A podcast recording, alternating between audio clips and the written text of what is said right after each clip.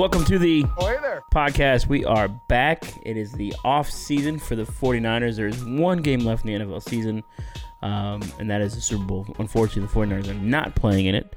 We did see some flag football or two hand touch this past weekend in the Pro Bowl, which was an absolute embarrassment for the product of the Pro Bowl, but whatever. Um, I'm back from the Senior Bowl, back from Mobile, Alabama, back in my home in Texas, but it's good to be back on the pod. Leo, what is up, buddy? How are you?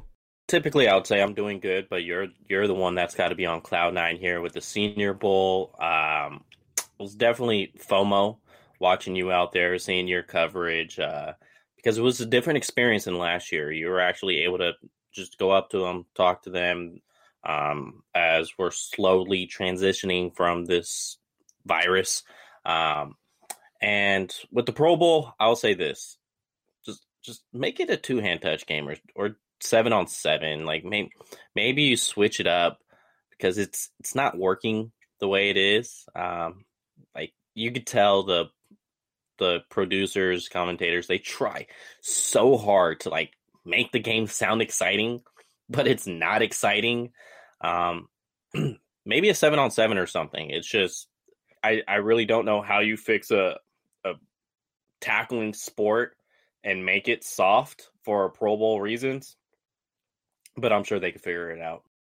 Yeah, absolutely. It is what it is. That is that is the the product that they're putting out there on Sundays or on Pro Bowl Sunday. It is what it is. Um, the Senior Bowl, yeah, it was much different this year. Um, a lot more access, a lot more uh, availability with players. You could actually talk to them in the hotel this year. Uh, you know, the bar, the nightlife was actually much better this time around. Uh, it is still mobile. Um, so the nightlife isn't that popping, but there's stuff to do. Meet a lot of agents, scouts. You know, I sat on the plane with the Raider scout for a little for my flight back to Texas. That was pretty cool. Um, but yeah, overall, it was a good experience. There's a lot of prospects. We'll go over those guys when the time comes. Draft season's here. We have a whole bunch of time to cover the draft, but a lot of stuff to cover in 49er land. Mike McDaniel is named the head coach of the Miami Dolphins. The 49ers received two third round picks, one in this year's draft and one in next year's draft. Mike McDaniels has been a you know, a lieutenant to Kyle Shanahan for God knows how long. Every every stop Kyle has been, McDaniel has been there. And now he is on his own in Miami looking to, you know, write his own path, make his own name in the league as far as the head coach goes. Um, for those folks who aren't really sure what Mike McDaniels is, he's was a run game coordinator basically the entire time in San Francisco, and then became by default or by title only really the offensive coordinator for the 49ers in 2021. I don't know how much of the play calling he was doing, but I'm pretty sure he had a uh, a voice in that offensive meetings or offensive uh, install with the run game and certain pass concepts and things like that. So he did have a role with the 49ers. I'm just not certain exactly how large it was. Um, I do wish him the best of luck in Miami with, with, with what's going on with the Flores stuff. But for the 49ers, they do reap the benefit here of, again, back to back years having the ability to have a assistant coach poached off their team, but he's also a minority. And with the rules here, the Niners will receive two third round picks. And for 2022, that's a huge deal because Niners have picked 61 and 93, and then this conditional third. And we all know the Niners have some holes to fill with a really large free agency class. Jose Sanchez wrote an article about like four players that that Mike McDaniel could be looking at, and there's a couple that stand out to me because it's Jeff Wilson Jr. and Raheem Mostert. And we look, we know what Raheem Mostert looks like when he is healthy, and it seems like come week one he should probably be able to play. Probably preseason camp he should be good to go as well, considering he was itching to get back out there for this playoff run. But when you look at the Miami Dolphins running back room, they have Myles Gaskin. He could be a good Robin to a Raheem Mostert or even uh, Duke Johnson, who I believe he may have some free agency questions himself. But he, I know he had a two touchdown game towards the end of the season for the Dolphins, and he looked good when he started getting some run with them. Former Hurricane, so he probably felt like he was at home.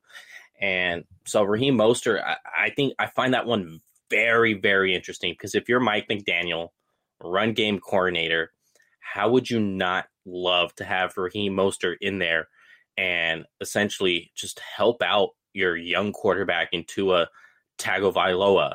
Uh, so I think that's huge, or even a Jeff Wilson Jr. because Jeff Wilson Jr. is really good in pass protection. He can option route is fantastic. We've seen him burn the Cardinals a couple times with that. Um, so those are two guys that I look at specifically that can go ahead and be key contributors to a Mike McDaniel offense. Hence, it's running back considering what he did with the 49ers. I think there's no surprise there. But what you said, it's you like the landing spot when you look at the roster, the talent. You just hate the situation with with Stephen Ross being the owner there in Miami and seems like there's constant drama surrounding Stephen Ross. So you hope for Mike McDaniel, who's one of the most genuine people out there, that Stephen Ross doesn't bleed that dra- drama over to Mike McDaniel's tenure. Because once again, they have Tua, who Tua can be a version of Jimmy Garoppolo, and if you're a version of Jimmy Garoppolo, you could win a lot of games in this league. Now, can you win a Super Bowl? That's that's completely different.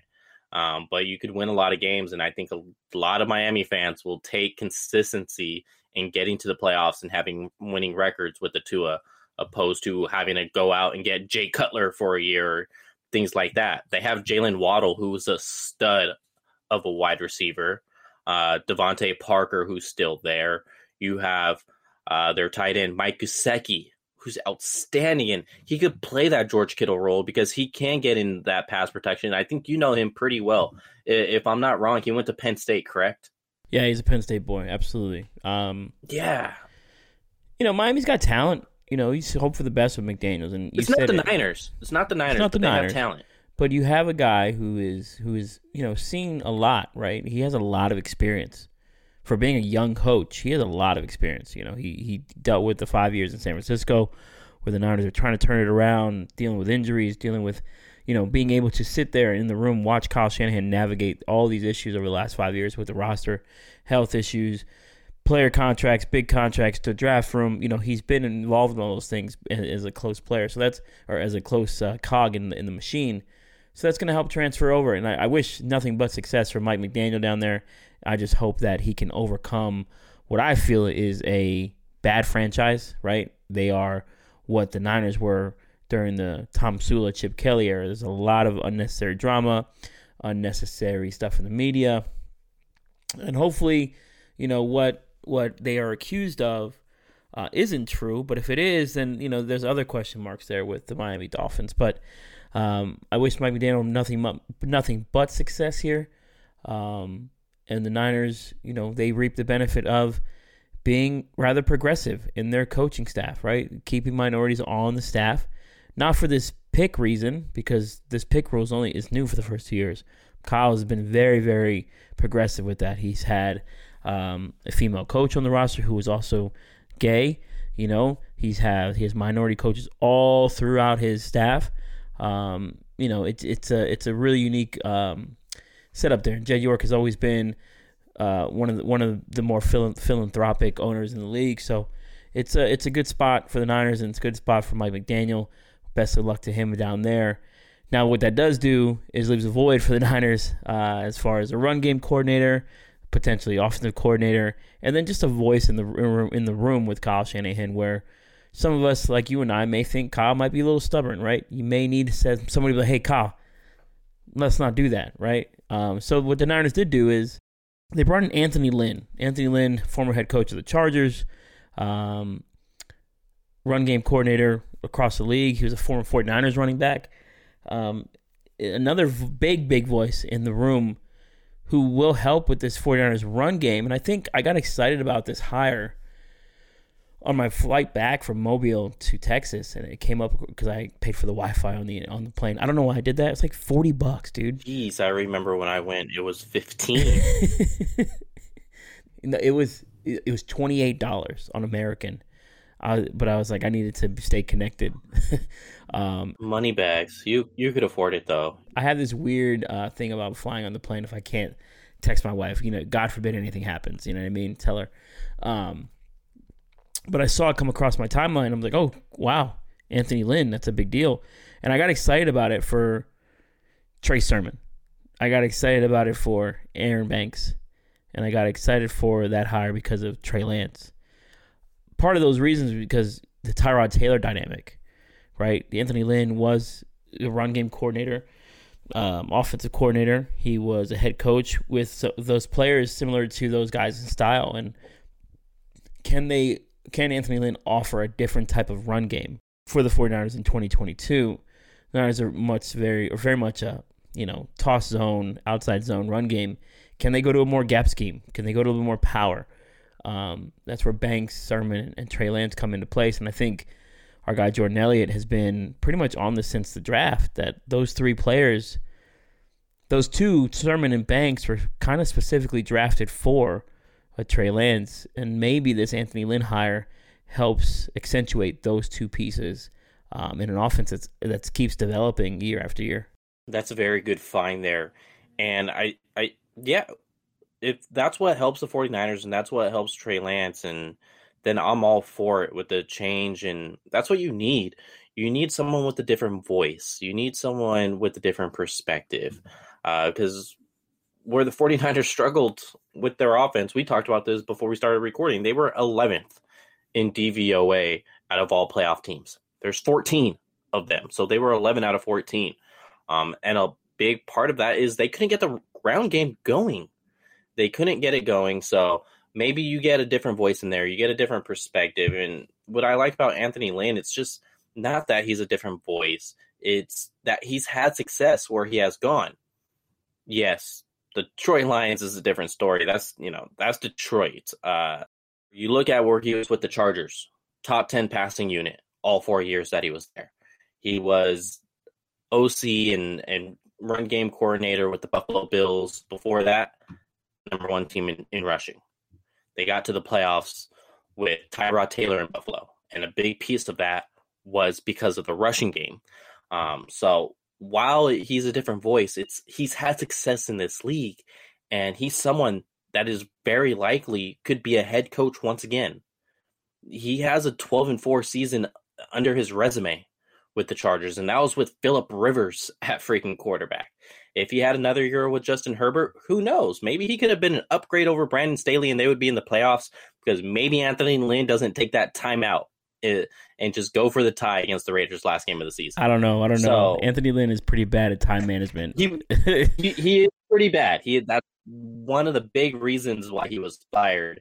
Um, it wasn't production of the offense. It was just the management side of the things, time management, uh, decision making, uh, on why he found his way out the door. But he's someone that I think could be a head coach yet again. And if you could put someone like that on your staff who has a successful resume, that was a, a running back with Mike Shanahan himself. Uh, I, I, think that's setting up the 49ers for success down the future. Um, and he's able to tell you that he sees that necessarily Kyle doesn't see because they see the running game quite little a little bit different. You have gap compared outside zone. If you could mesh those two things and you could get Aaron Banks flowing with that, Mike McGlinchey, hopefully he's able to come back um, because of that. He does have a serious injury. Um, so we'll see what happens. But I think this is it's tough when you lose Mike McDaniel. I don't think he's someone that you could plug in and replace but the 49ers got the closest thing with it with Anthony Lynn. Yeah, and to add to the Anthony Lynn thing, I think part of it is it kind of goes to the quarterback. Um, and the last time he had a a guy who can move, you know, and Philip Rivers wasn't a guy that can move right towards the end of his career, and Herbert, he he is a mobile guy when he needs to be. Um, but you go back to 2016, Tyrod Taylor, as a runner, right that year um, under Anthony Lynn, he had 95 attempts for 580 yards and six touchdowns, right? And that's we we all watched Trey Lance, and you know part of the draft process was his ability to move outside the pocket, utilize him in the run game. We heard that all of 2021, uh, how Kyle wanted to use him in the run game, et cetera, et cetera, and we can kind of tell during the season in the in the two starts that that Lance had that he wasn't quite comfortable running the ball, right? or that Kyle wasn't quite um, calling the plays in a proper sequence to get Lance in the move. And this is also where Anthony Lynn comes in and helps out as an assistant coach and potentially as a running back coach or potentially as just a run game coordinator because we don't know how long Bobby Turner's going to be around. He's 72 years old. So there's another thing there um, with this Anthony Lynn hire that, that can benefit the 49ers in a whole bunch of ways. Um, now, I don't want Anthony Lynn calling fourth quarter timeouts and, and managing the clock, but I do trust him to enough to understand the nuance of the run game and his ability to add to Kyle Shanahan's outside zone when with the Trey Sermon, the Aaron Banks, and then of course the Trey Lance portion of it, and of course Elijah Mitchell is still here. So um, I think he's going to be able to maximize this running game. He's also probably going to be able to uh, get a little bit more out of Trey Lance as the runner, right? That he is, and the ability that he shows as a as a mobile guy. Um, because we, I think me and you agree here that Lance looks to throw first and run second. Um, but if the Niners need him to run as a design run, this is where Anthony Lynn comes into play. I mean, his resume speaks for itself. You know, he was an assistant, special teams assistant in, in uh, from 2000 to 2002 in Denver, running back coach in Jacksonville from 20, 2003 to 04, running back coach 05 to 06 in Dallas, running back coach in Cleveland 07 to 08. He was the running back coach in uh, New York for the Jets from 2009 to 2014 assistant head coach in 2013 2014 with the Jets. And then, of course, the uh, interim head coach, uh, running back coach, offensive coordinator in Buffalo from 2015 to 2016. And then he was with the Chargers for three years.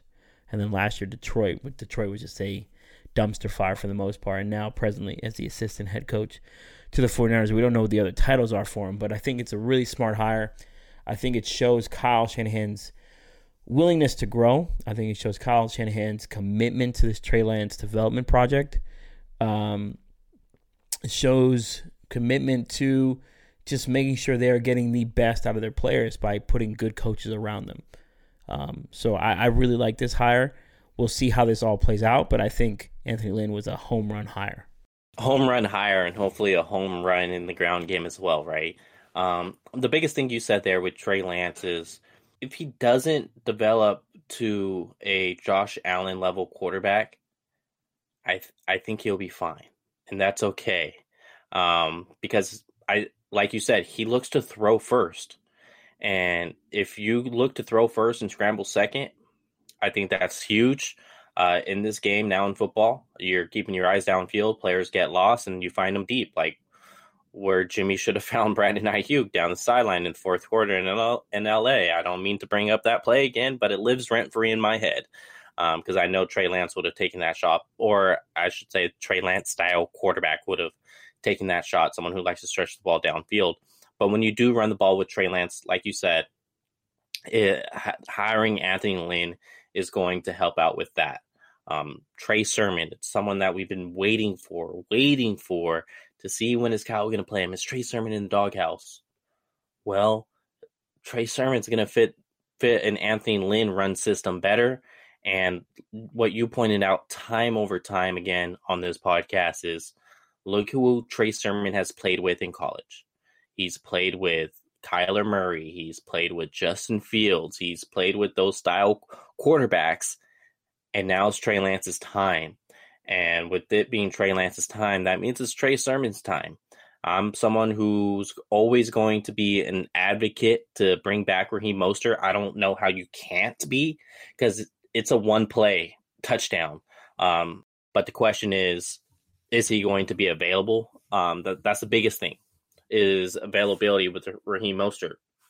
But even, even if he's not on this team, you got Trey Sermon, Elijah Mitchell, I think both of them could fit what Anthony Lynn does. And I think you do need a little more out of a secondary back. And that's what makes this key is now you get Trey Sermon as a secondary back because we saw Elijah Mitchell with all them injuries kind of weigh him down in the playoffs.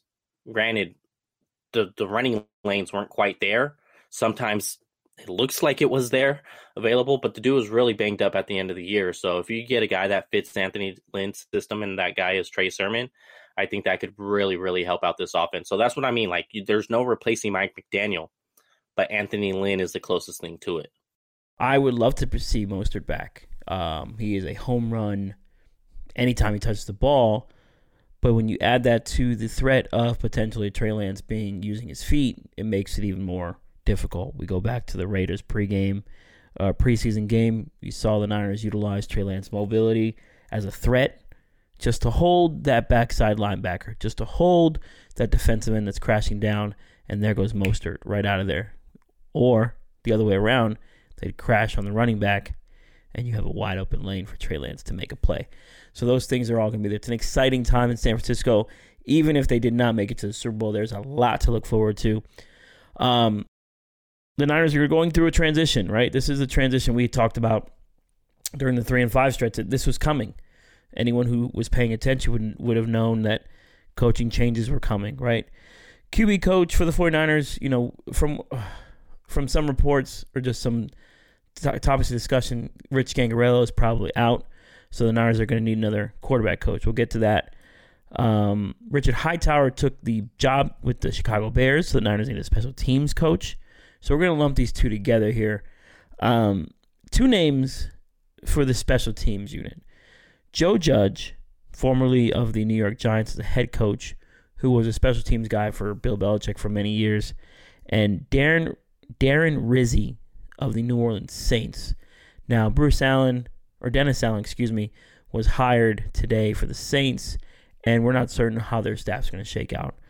But Darren Rizzi is a name that came up just looking, doing some research, and Joe Judge was the other. Those are two special team coaches um, that I think the Niners should be looking at. Now, I'm not a huge fan of Joe Judge, um, just because he comes off as an ass. Sorry, Rob. Um, that I don't think that's a culture fit for the way the Niners run their team. Right? Of course, they have guys who are pretty tough on their players and things like that. But there's a culture that this Niners team is building, and Joe Judge doesn't seem like that type of guy. Darren Rizzi is uh, the Saints special team coordinator, and I think he'd be a good fit. We've seen the Saints run some trick plays. We've seen them have really great coverage units. We've seen them find gems in the return game, and I think that's the value of a special teams coach. Those guys who can find the returners, who can um, do very well with the coverage game on the kick returns, and I'm sorry, kick coverage and punt coverage. And Darren Rizzi's squad has always been pretty darn good. Um, that's a name that I would really, really like since Rich Bisaccia has uh, ended up in, in, Green Bay. I personally like Joe Judge as well because whenever you get former head coaches in your building, that means these guys are built with accountability, they're built with integrity. Um, they've been through the mud and now they're rising back and I like that. I like people that have been through challenges and trying to show them like, hey, I'm not done in this league. I'm built to be a head coach once again, and that's what I like. And Joe Judge, everything the team sucked. They sucked. the New York Giants are terrible. But every account that you hear from in regards to Joe Judge as a coach, as a person, everybody raves about. I haven't heard one negative thing about Joe Judge as a coach ever. He comes from a Bill, Bill Belichick's uh, farm.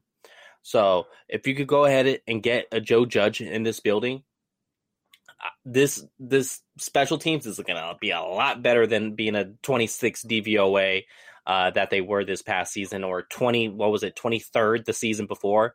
Uh, they were 20 in the 20s, two years in a row. This unit was.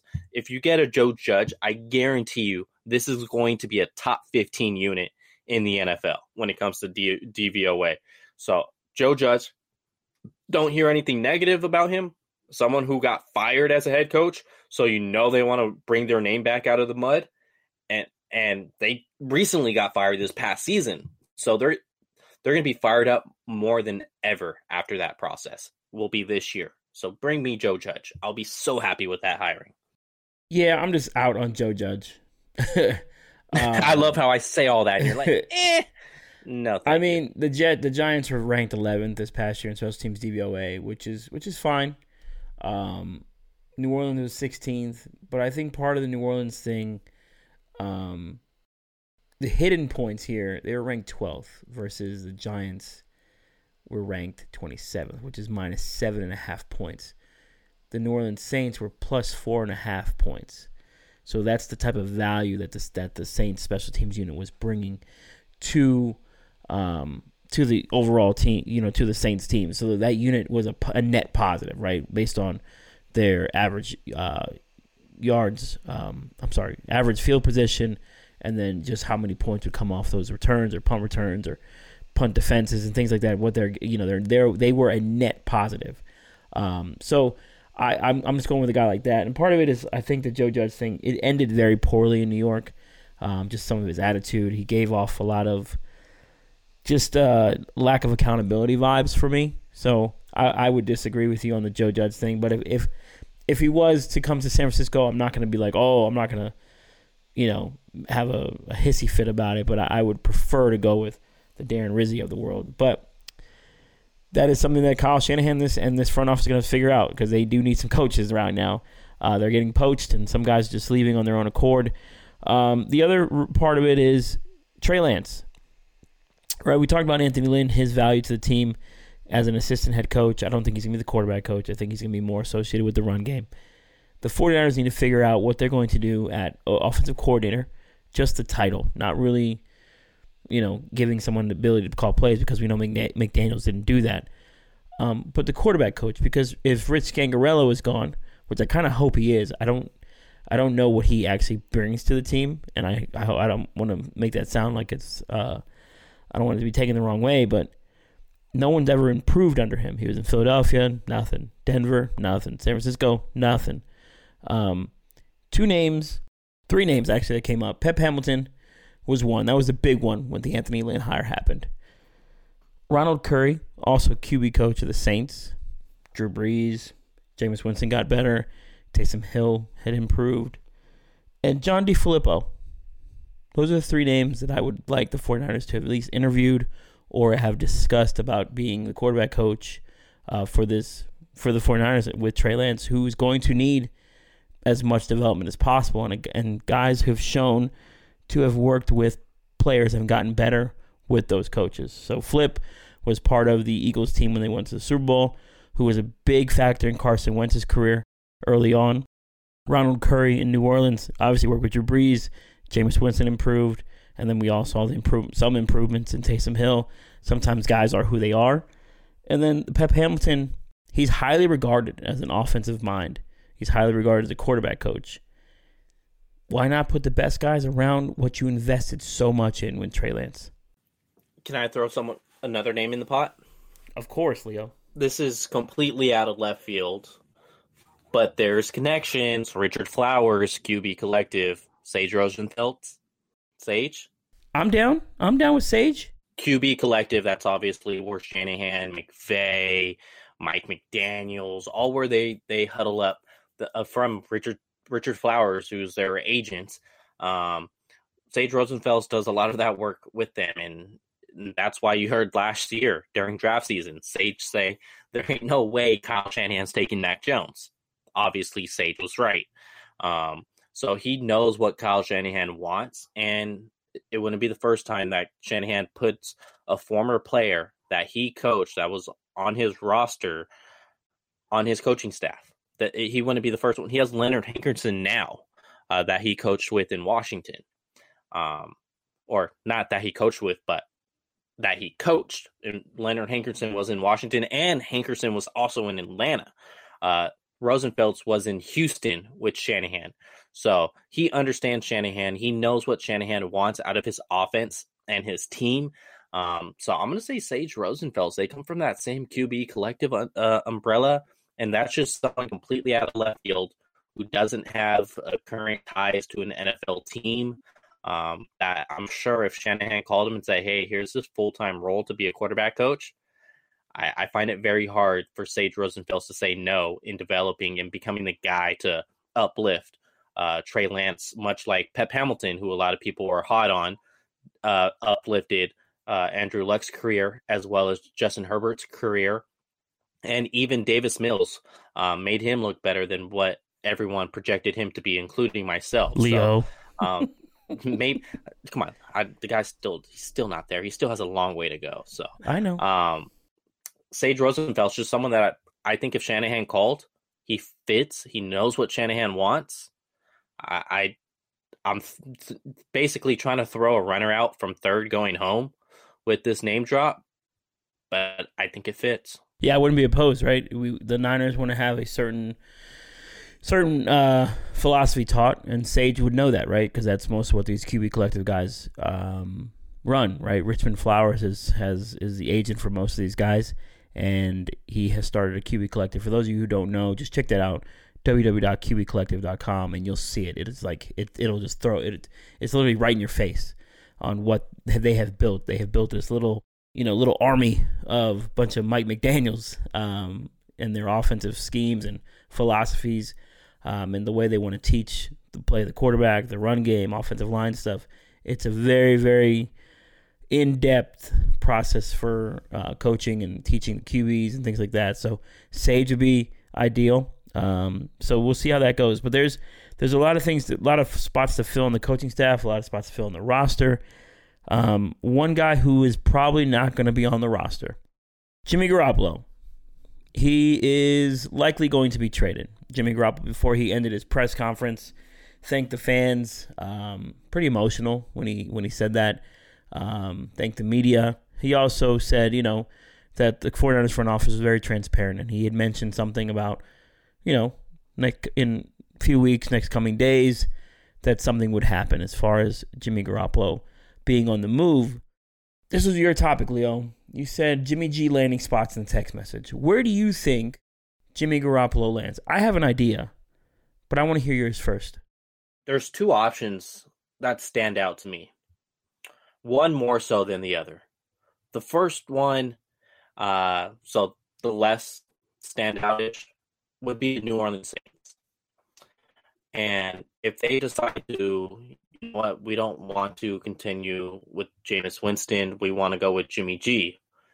And the Saints are essentially a Jimmy G away from being in the playoffs. Granted, they were there, they were on the trajectory with Jameis Winston. I get that.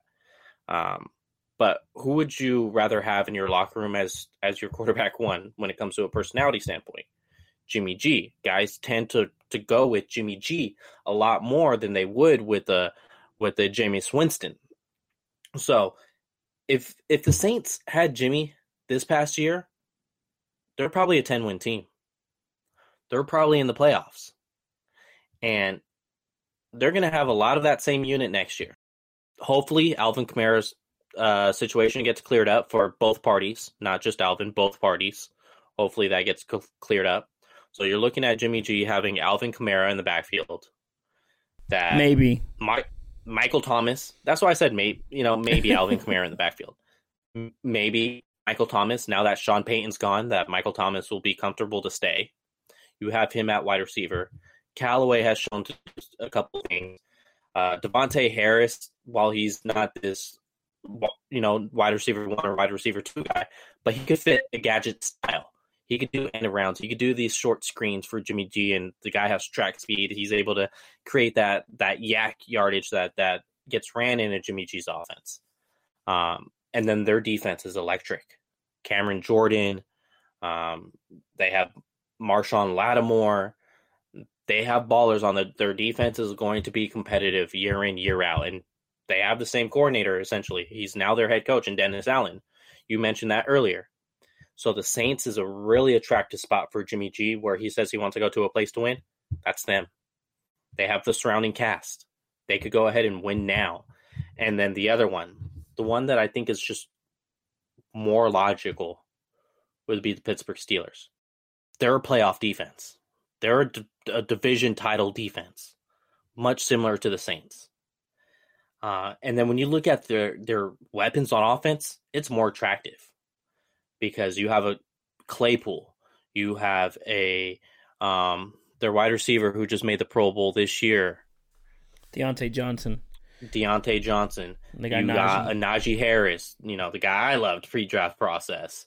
Um, you have Freiermuth, who is your guy out of Penn State. Um, so it, look what they were able to do with Big Ben. The point that of Big Ben's career, Jimmy G is double than that. He is double what Big Ben was in that point of Big Ben's career. So you put him in Pittsburgh, there are 11 wins. Year in, year out, albeit health. They're 11 win team, 12 win team. They're fighting for the division year in and year out if you put Jimmy Garoppolo on that team. And when you look at both of these teams, this is why it stands out to, to me. The biggest thing with Jimmy Garoppolo is his health. If he has to miss two, three games in New Orleans, they have Taysom Hill. Taysom Hill could start you two to three games. You don't want him starting 17. He could start you two to three. You go to Pittsburgh. Mason Rudolph has a winning record with the Pittsburgh Steelers. So if you need him to start you two to three, Mason Rudolph could do that. You do not want Mason Rudolph starting 17.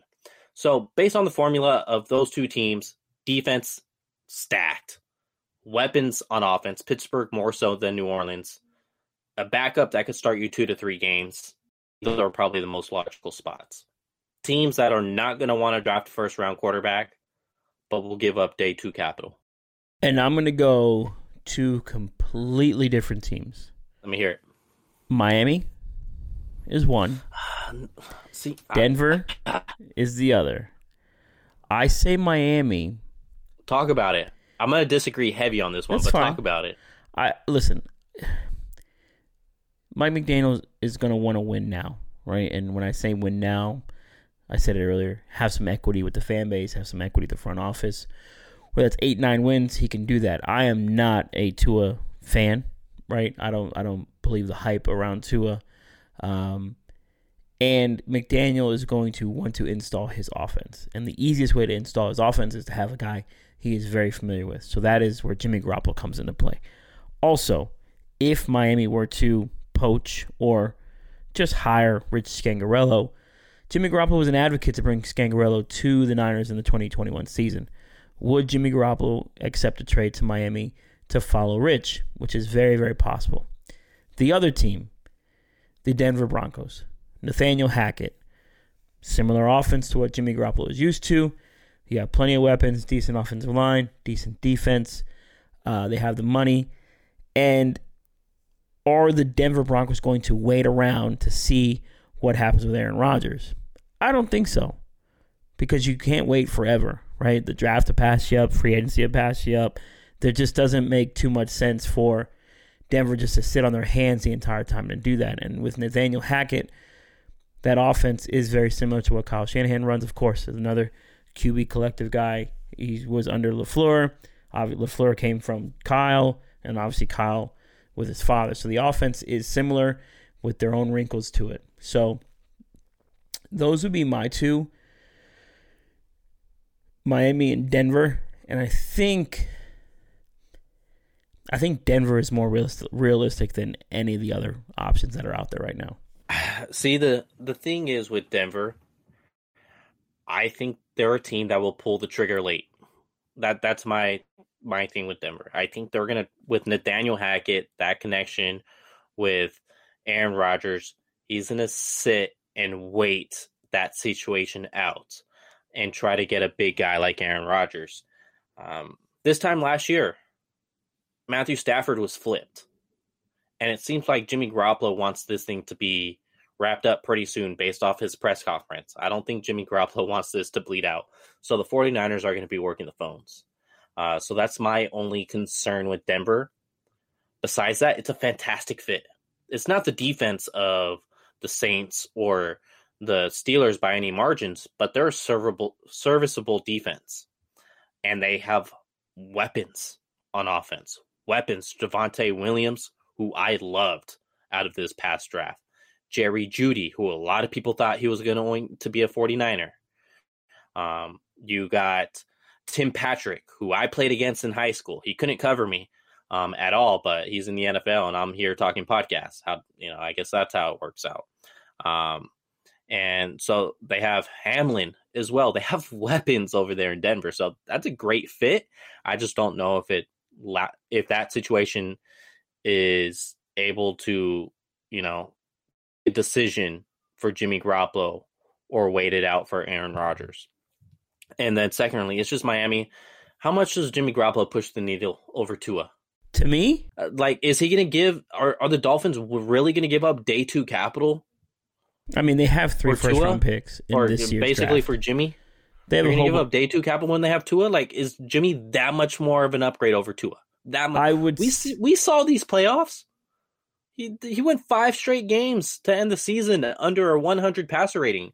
Tua had a couple games this year where he went completely off. He went off, and yeah. on top of that, you got you got a rookie contract out of Tua. You don't. You're not going to get that luxury with Jimmy. You're going to have to actually renegotiate a long term, whether long term is three to four years. You're going to have to renegotiate that contract for Jimmy. It's just you're giving up day two capital plus plus finances to go ahead and get this guy when you have Tua already in the building and then you make that move, what are you going to get for Tua? You're going to give up more for Jimmy than you're going to get in return for Tua. Um, so does it make sense in terms of a scheme? Uh, the playmakers that they have over there in Miami, they got some pieces on on defense. Yeah, that makes sense. But it's I don't think he pushes the needle that much more than Tua. Um, when looking at it, like Tua has had a 90 passer rating this year. He had 16 touchdowns to 10 interceptions, so it's not eye popping, um, but it's pretty similar to what Jimmy Garoppolo did this year. So I'm looking at the Miami Dolphins draft picks, and the Miami Dolphins have pick 29, pick 50, 101, 119, 123, 157, and you also figure Miami's going to be a lot better on the ground this year than they were last year. Last year, they were 30th in rushing yards in the NFL. 30th in rushing yards. Um, so they're going to be a, they were 31st in yards per attempt. You figure that's going to change quite a bit with Mike McDaniel. And it, if you were already able to get to a nine and eight record and you started out what one in seven at that point, and in that stretch, Tua was your quarterback, you'd figure that they're probably going to go with Tua again since they finished the season eight and one with Tua as their quarterback, and that's with a thirtieth rushing offense. Eight and one with Tua, thirtieth rushing offense. I don't know if you do that with Jimmy. That's fair, but I just want that pick twenty nine back. So it's me being greedy. I get it. I get um, Believe me, I get it. If anybody wants to link Miami, I get it. I just don't want to get. I just don't want to get that in my head. I don't see them as an option. Yeah, I get. I get the scenario. At the end of the day, I think, I think Denver is the most realistic location. Denver is probably the most realistic location out of all the teams. Well, what's what's Teddy Bridgewater's cap hit? He's got to have something on there.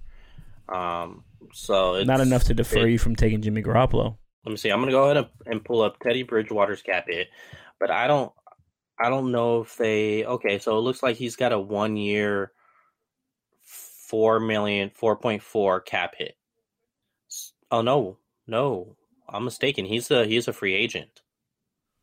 So exactly, Teddy's a free agent. Exactly.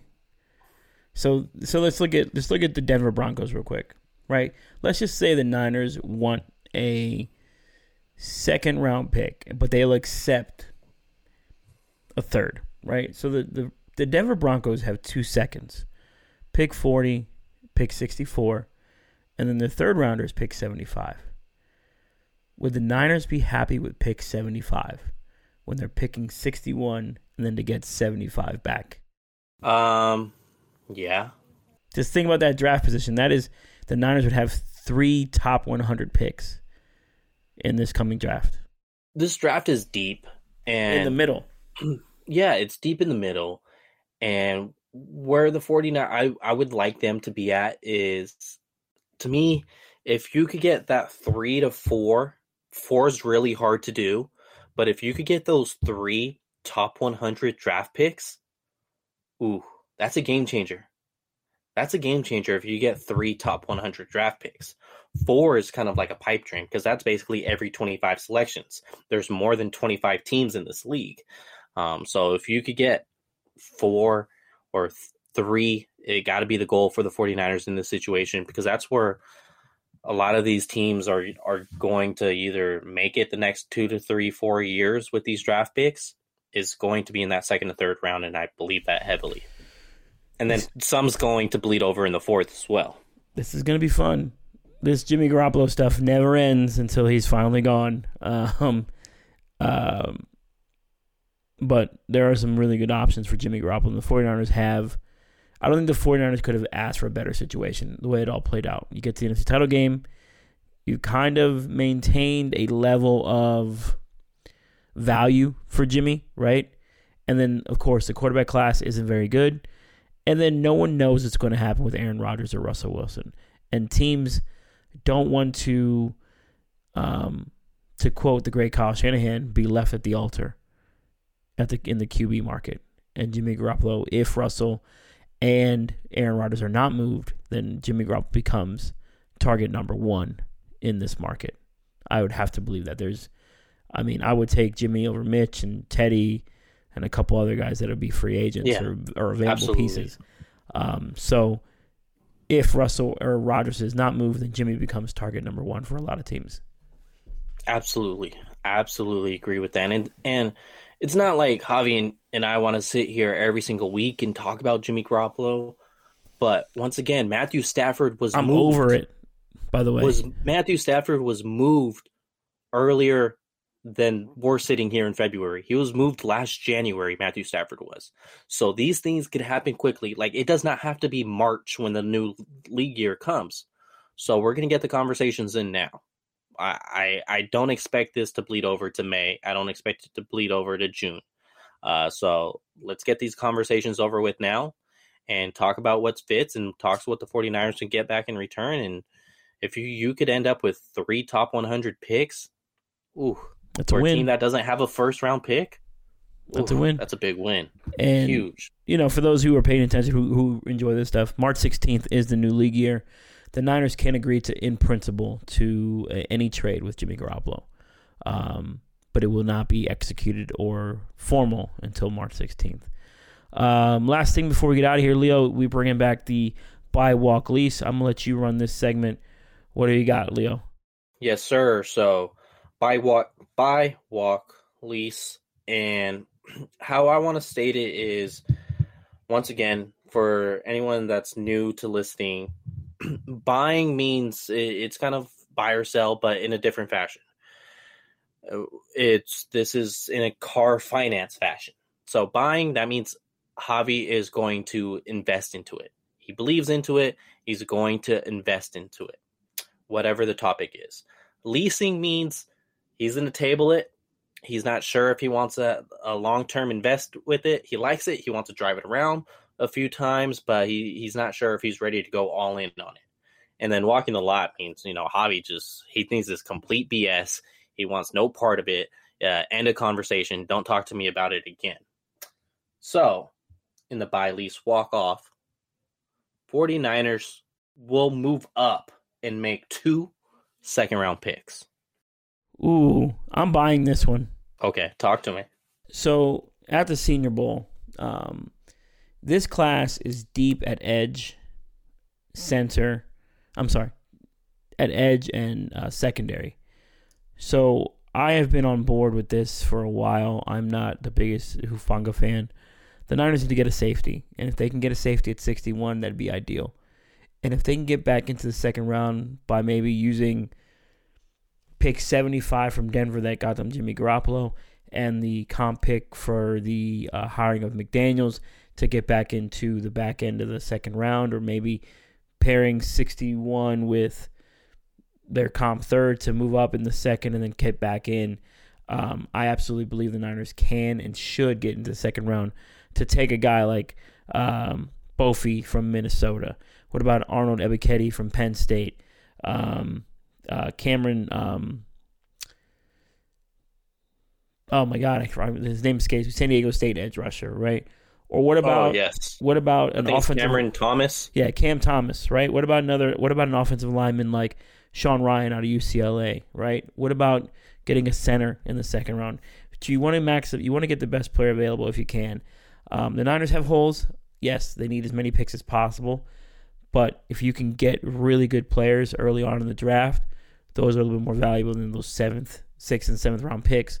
Um, so I would absolutely think that they should, and I think they could get back into the second round, depending on what they net for Jimmy Garoppolo. Hopefully, they net a second rounder, so then they don't have to trade up in the second round. Then you just have two second round picks, and you just do what you need to do. Um, but yeah, absolutely, I'm buying this. So you're you're walking straight over to finance, putting the papers down, and say, "I'm I'm financing this thing. I'm buying it. Two second round picks. Let's talk about the next subject then. You said it. 49ers are going to receive top 64 pick in return for Jimmy Garoppolo. That means a first or a second.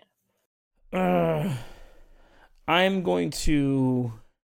I'm probably going to walk the lot Okay. here. Talk to me. I just don't know that it, it, there's too many variables with this one, right? It's like when you go to a car dealership, the numbers aren't agreeable right away, right? This is kind of we're waiting on some other other circumstances. You know, what happens with Aaron Rodgers? What happens with Russell Wilson? Um, how does the rest of the draft process shake out, right? Um, what is Jimmy Garoppolo's contract demands at his new stop?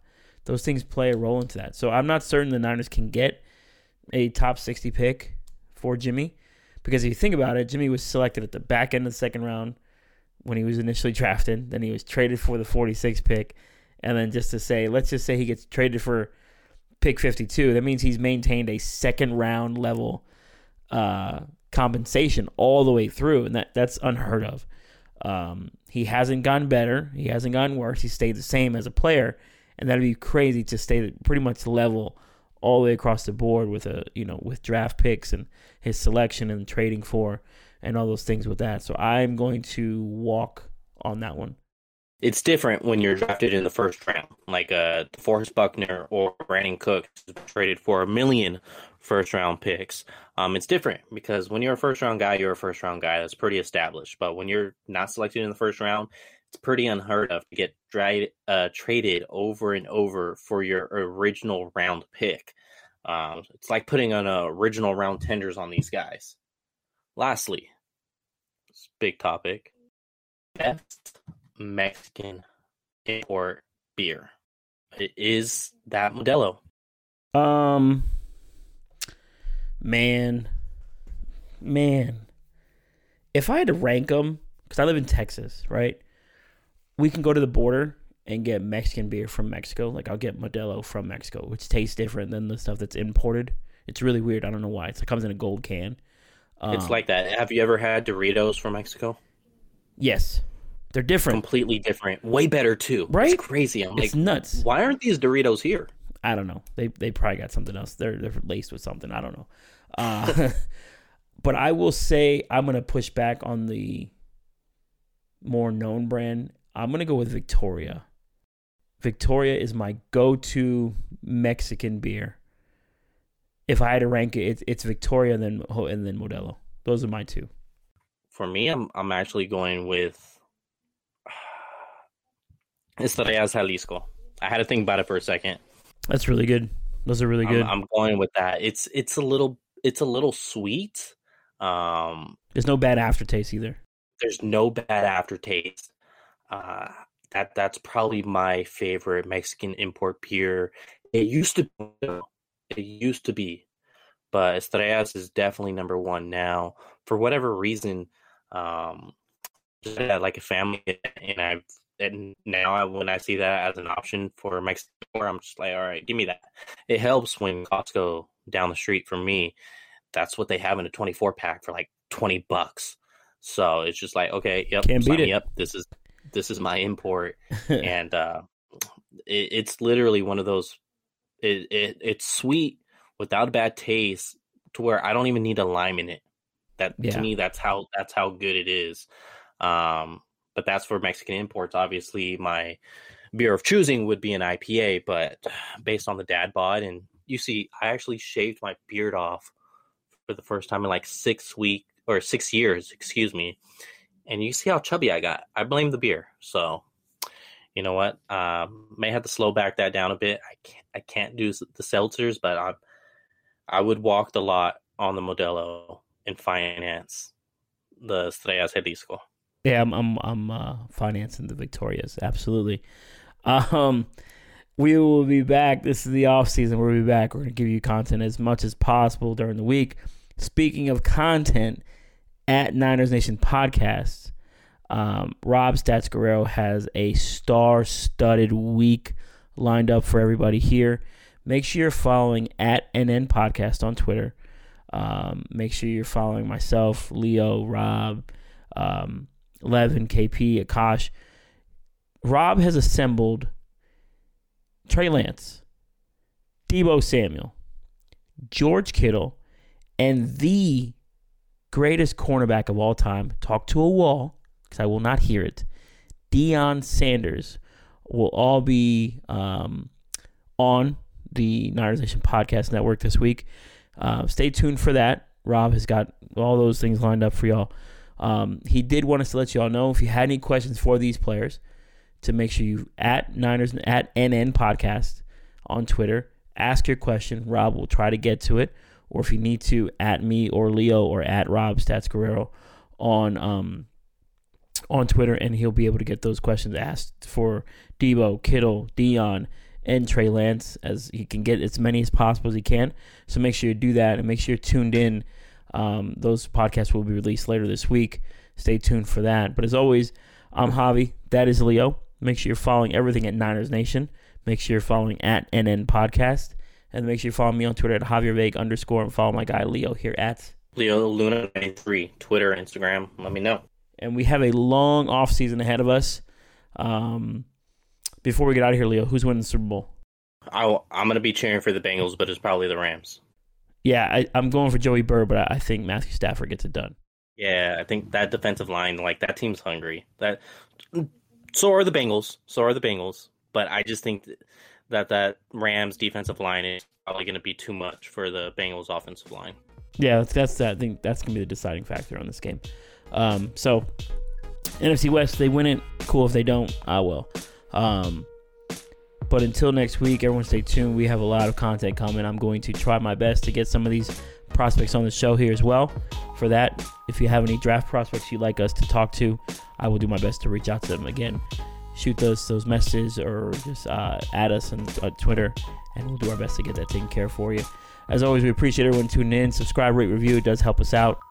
And uh, we'll be back next week. Take care, everybody. Peace.